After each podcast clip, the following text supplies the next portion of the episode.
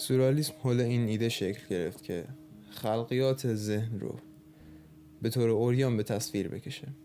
و اولین منیفستای سورالیسم داخل اکتبر سال 1924 منتشر شد توسط ایوان گال و آندری بریتون که بخشی از این بیانیه که سورالیسم رو به تصویر می‌کشید اینطور بود که سورالیسم یعنی خودکاری مغز که می‌خواد به وسیله زبان یا قلم یا هر وسیله دیگه ای جریان واقعی عمل تفکر رو بیان کنه. سورالیسم تقریر و تثبیت تفکره بدون تحکم عقل. خارج از اتکا به هر گونه قوانین زیبایی شناسی و اصول اخلاقی. و به چنین جملاتی میشه دقت کرد مثل شکستن دیوار خرد نگارش خود به خود. نویسنده باید انان رو در کف زمین رها کنه و هر اون چیزی که بر قلم جاری میشه رو تثبیت کنه. توجه به رویا. اگر بخوایم علمی تر رفتاری رو که سورالیسم تبلیغ می‌کنه توضیح بدیم. میشه اونو یک نوعی از diffused thinking توصیف کرد. زمانی که تو اجازه نمیدی توجهت یا سوگیری های ذهنیت در سیر تفکر دخالت کنه. و البته این تا حدی ناممکنه. درست که بگیم دخالت سوگیری های ذهنیت رو به حد اقل میرسونی و این کاریه که فلسفه سورالیسم سعی داره تبلیغ کنه. سورالیسم سعی داره رویا رو به تصویر بکشه و تفکرات خالص مغز به دور از استدلال ها و سوگیری های پیشینه مغز رو به تصویر بکشه. این کاریه که سورالیسم سعی داره انجام بده. و چرا من میگم ربط با دیفیوزد تینکینگ ما داره؟ ما باید در نظر بگیریم که ما به دو روش فکر می‌کنیم. گاهاً focused thinking رو اختیار می‌کنیم و سعی می‌کنیم خیلی متمرکز فکر کنیم. و گاهاً نوعی تفکر diffuse و منتشر و پراکنده داریم. تفکری که زمانی که ما بر سر یک مسئله متمرکز نیستیم داریم انجامش میدیم. تفکری که تقریبا سریع از این قسمت به اون قسمت میپره. هیچ موضوع برجسته ای رو در مرکز توجهش نداره. تفکری که آزاده و هر جایی میره. زمانی که تو داری فکر می‌کنی داری یک سری از ترکت های عصبی مغزت رو تحریک می‌کنی یک سری از مسیرهای مشخصی در سر تو اکتیویت هستن و بسیار دارن فعالیت می‌کنن. نورون هایی که به هم مرتبطن دارن دائم به, است... به عبارتی آتیش می‌کنن. ولی زمانی که تو و زمانی که نورون ها این کار رو انجام میدن فقط اون مسیر نیست که فعاله. مسیرهای جانبی تری که ارتباط کمتری با اون تفکر متمرکز تو دارن ولی همچنان ارتباط دارن هم فعالن. زمانی که تو میای و تمرکزت رو از اون مسئله دور می‌کنی مسئله که تحت تمرکزت بوده. در این صورت به خودت این اجازه رو میدی که اون مسیر عصبی که بسیار داشته تحریک می‌شده تحریکش کاهش پیدا کنه. هر چقدر که این تحریک کاهش پیدا می‌کنه مسیرهای جانبی که در نتیجه تمرکز کردن بر سر اون مسئله فعال شده بودن ولی در ذهن تو رپریزنت نشده بودن دیده نمی شدن فرصت این رو پیدا می کنن که بیان بالا و دیده بشن. و واسه همین آقای سالوادور دالی یک چنین روشی رو واسه زنده کردن خلاقیتش استفاده می‌کرد. آقای سالوادور دالی به این معروفه که یه بوم نقاشی کنار تختش داشت. طوری که وقتی که بیدار می‌شد بلافاصله بتونه بپره و نقاشی کنه.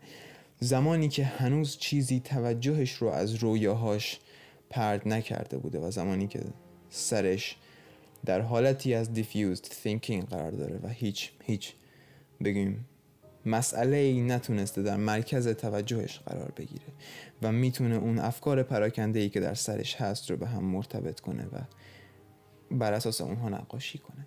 چیزی که واسه من جالبه ارتباط این فلسفه سورئال با روانشناسی اخلاقه. من بعدا راجع به یافته های روانشناسی اخلاق صحبت می‌کنم ولی فعلا می‌خوام از اصل اول این روانشناسی استفاده کنم که اینه که شهودات ما و عواطف و احساسات ما در پیش از استدلال ما قرار می‌گیرن.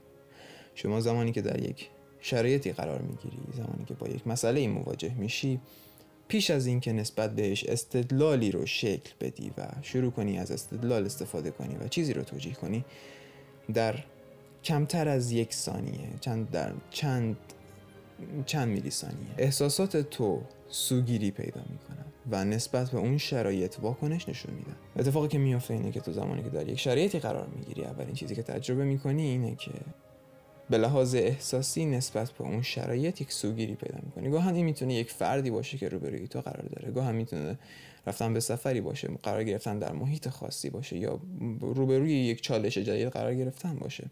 تو پیش از اینکه اصلا استدلال کنی در چه شرایطی قرار داری عواطف تو پیش از اون برای خودشون یک رأی دادن به اینکه آیا اون شرایط رو دوست دارن آیا اون نسبت به اون فرد می‌خوان. چه مثلا چه رفتاری رو پیش بگیرن و چه احساسی نسبت به تعامل با اون فرد مثلا داشته باشن.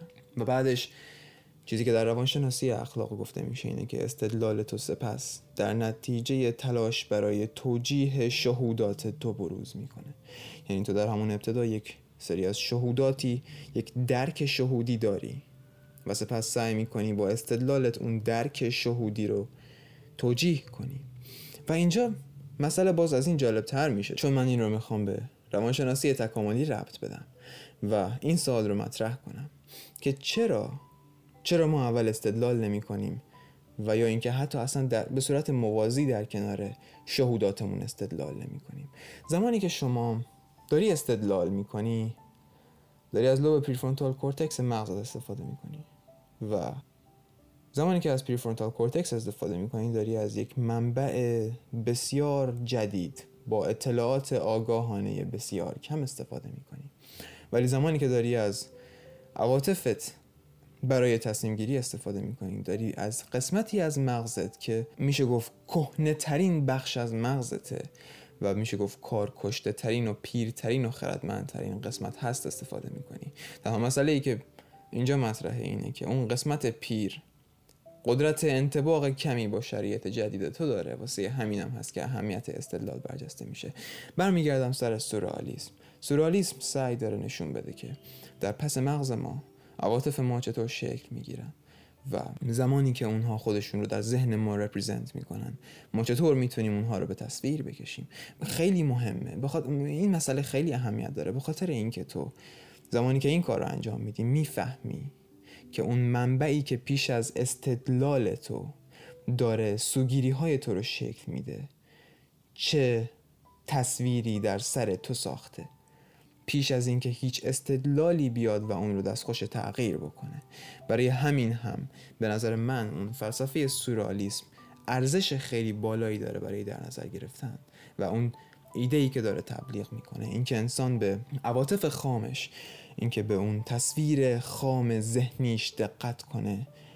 به نظر من جالبه. یکی از چیزایی که در سورالیسم تبلیغ میشه و من خودم شخصا بهش رسیدم راجع به نوشتنه. زمانی که تو می‌خوای یه متن خوب بنویسی یا حتی می‌خوای یک ایده ایجایی به دست بیاری کاری که می‌کنی اینه که تمام ایده ها رو نادیده می‌گیری. و این کاری که من انجام میدم گاهاً تو باید meditate کنی. زمانی که یه جا گیر کردی و حس می‌کنی دیگه نمی‌تونی از اون جلوتر بری و creativity تو خلاقیت تا حدی دیگه محدود شده و سرت پر از option های مختلفه که می‌تونی به اون سمت ها بری. ولی هیچ کدومشون اونقدر قوی نیستن که تو رو به سمت خودشون بکشن. در این صورت کاری که تو می‌تونی بکنی اینه که مدیتیت کنی و تمام اونها رو نادیده بگیری. اتفاقی که در نتیجه این عمل کرده تو میفته اینه که تو فرصت این رو پیدا می‌کنی که ایده های جدید رو ببینی و از طرفی مغز تو تا حدی آزاد بذاری که مسائلی که در پس زمینه بودن و می‌تونستن در تصمیم تو دخالت کنن ولی نمی‌کردن به خاطر اینکه خیلی برجسته نبودن رو به صورت برجسته تر ببینی. واسه همین تو زمانی که مثلا داری می‌نویسی یکی از کارهایی که می‌کنی اینه که سعی می‌کنی meditate کنی و تمام ایده ها رو نادیده بگیره و جالب اتفاق جالبی هم که بعدش میفته اینه که ایده هایی که بعد از meditate کردن در سر تو میان هم خیلی منظم ترن و هم خیلی به وضوح بیشتری دیده میشن. بنابراین معمولا زمانی که تو meditate می‌کنی بعدش خیلی خوب می‌تونی بنویسی. واسه همین این در یک state ی از خواب خواب REM هست. یعنی می‌دونید تقریبا شما اون عمل کرد رو بازسازی می‌کنی زمانی که در مدیتیشن قرار داری. خواستم به قسمت تکاملی این فلسفه اخلاق یک اشاره بکنم و بعدش باقیش رو بذارم واسه اپیزودهای بعد. و اونم اینه. به نظر میاد استدلال ما تا حدی استدلال ما می‌تونه بر عواطف ما تاثیر بذاره ولی به صورت کاملا ثانویه. زمانی که شما در یک شرایط جدید قرار می‌گیری زمانی که با افراد جدید روبرو میشی عواطف تو و هیجاناتت برای تو تعریفی ارائه میدن. از اینکه باید چی کار کنی چه احساسی داشته باشی و تا حدی استدلالت رو به چه سمت پیش ببری. و بعدش استدلالت رو بروز می‌کنه و سعی می‌کنه توجیه کنه اون شهوداتی رو که در چند میلی ثانیه در سرتا شکل گرفته. و به نظر میاد علت یکی یکی از عوامل تکامل قدرت استدلال در ما انسان ها همین توجیه شهودات ماست. شما اگه نگاه کنید انسان ها در آرگومنت هایی که با هم دارن اغلب تلاششون اینه که نگرش خودشون رو توجیه کنن تا اینکه نگرش فرد مقابل رو بپذیرن. و فقط انسان ها در صورت تمرین و نوعی سرکوب آگاهانه می‌تونن تمایلشون برای توجیه مشاهدات و شهودات خودشون رو سرکوب کنن. بلکه اونها تمایل ذاتی به این دارن که از نظر خودشون دفاع کنن.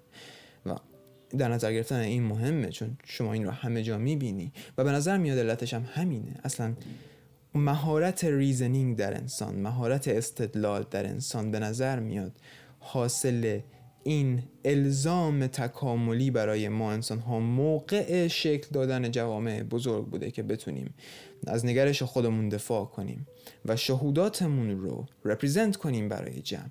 و در صورتی که جمع اون رو بپذیره در این صورت این به نفع ما خواهد بود. به خاطر اینکه انسان ها تقریبا حول ارزش ها داره هم جمع میشن و اگر شما ارزشی متفاوت با جمع داشته باشی و نتونی اون رو رپریزنت کنی و نتونی از اون دفاع کنی در این صورت یا از توسط جمع پس زده میشی یا تمایل خودت برای بودن در اون جمع کاهش پیدا می‌کنه.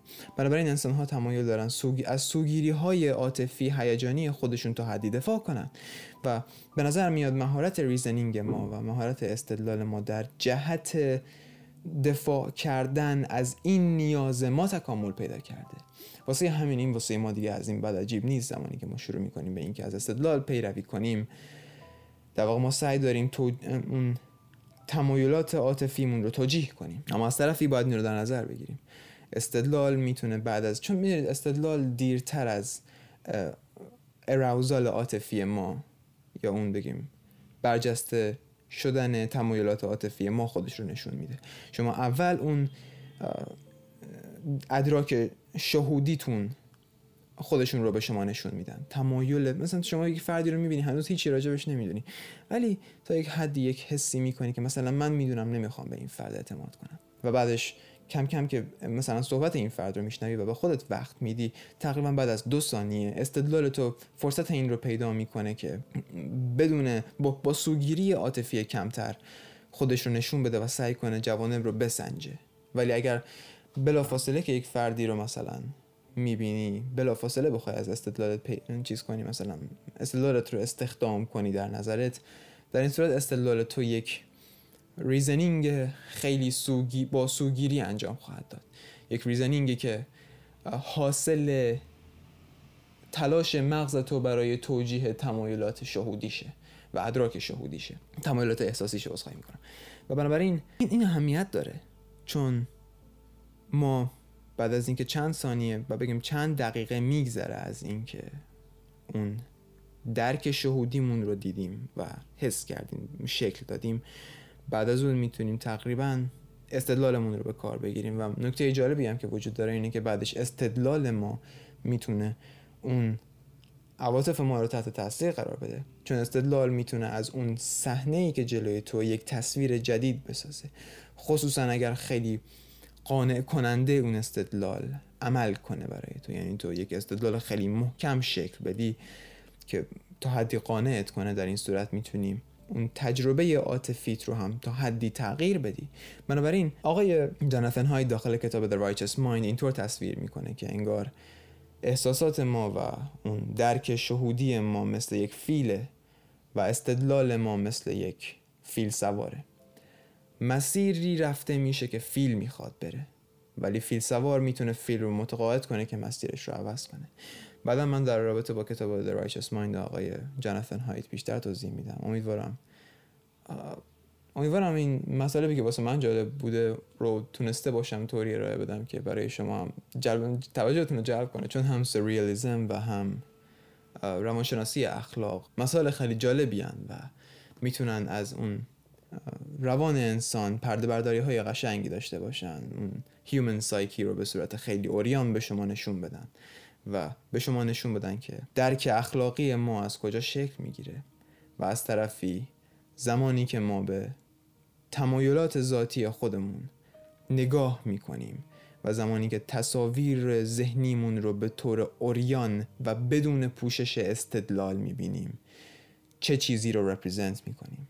و داریم چه تصویری رو در پس زمینه استدلال خودمون مشاهده می‌کنیم که دقت کردن بهش اهمیت داره.